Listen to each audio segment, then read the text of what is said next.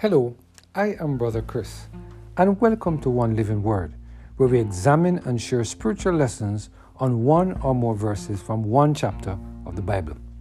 Today we're focusing on the topic Just Stand Up, based on our reading of Esther chapter 3 and verse 2. Now let us hear what the word of the Lord has to say in this passage of Scripture. As followers of Christ, we must never bow down and show reverence to anyone else but God. We must always stand for holiness and righteousness, no matter the consequences. This is exactly what Mordecai did when Haman requested that the people bow down whenever they were in his presence. Reflect for a moment on the action that Mordecai took which can be found in Esther chapter 3 and verse 2. Let us hear what the word of the Lord has to say here.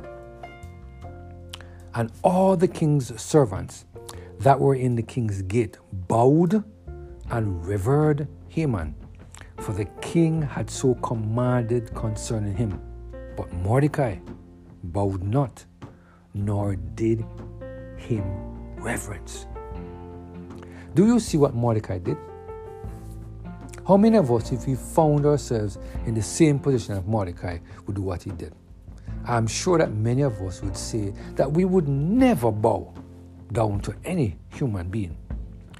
But I'm sure that some of us do the same things to people who we say that they would not bow down nor do anything of that nature under no circumstance it is easy to say anything when you are not under pressure. It is totally different, a totally different thing when we are hit with the reality. Mordecai did not bow to Haman simply because he allowed the Holy Spirit to take total control of his life. We cannot expect to stand like a brave with our face to the foe unless we put on the whole armor of God.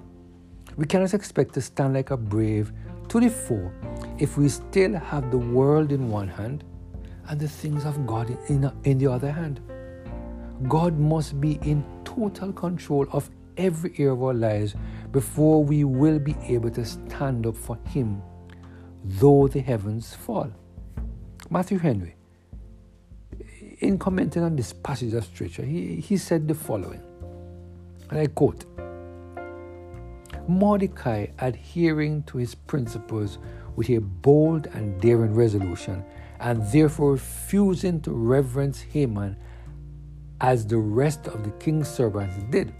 In verse 2, he was urged to do it by his friends, who reminded him of the king's commandment and consequently the danger he incurred if he refused to comply with it. It was as much as his life was worth, especially considering Haman's insolence. Verse 3. They spoke daily to him, verse 4, to persuade him to conform, but all went in vain. He hearkened not to them, but told them plainly that he was a Jew and could not in conscience do it. Doubtless, his refusal, when it came to be taken notice of and made the subject of discourse, was commonly attributed to pride and envy that he would not pay respect to Haman because, on the score of his allegiance to Esther, he was not himself as much promoted or to a fractious, seditious spirit and a disaffection to the king and his government, those that would make the best of it looked upon it as his weakness or his want of breeding, calling it a humor and a piece of affected singularity.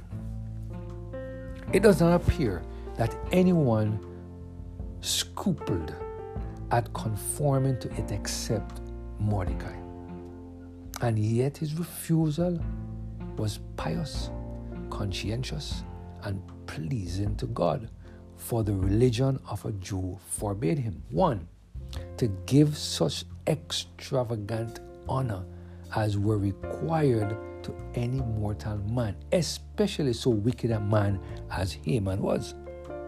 Two, he especially thought it a piece of injustice to his nation to give such honor to an Amalekite, one of that devout nation with which God had sworn that he would what? Perpet- would have what? Perpetual war. And concerning which he had given that solemn charge. Remember what Amalek did? Hmm. End of quote. Today, the Lord is, is reminding us that, that no matter what pressure we find ourselves under, we must never bow down and serve any other God, no matter the consequences. We must always stand up for God, no matter what the consequences are for us doing so. I pray that we will continue to allow the Lord to take full control of every single area of our lives so that we can stand up for God all the time. Let us pray. Father, we just want to thank you for reminding us that under no circumstance we should bow to men. Give us strength and the ability to stand up no matter what we face. We pray through Jesus Christ, our Lord.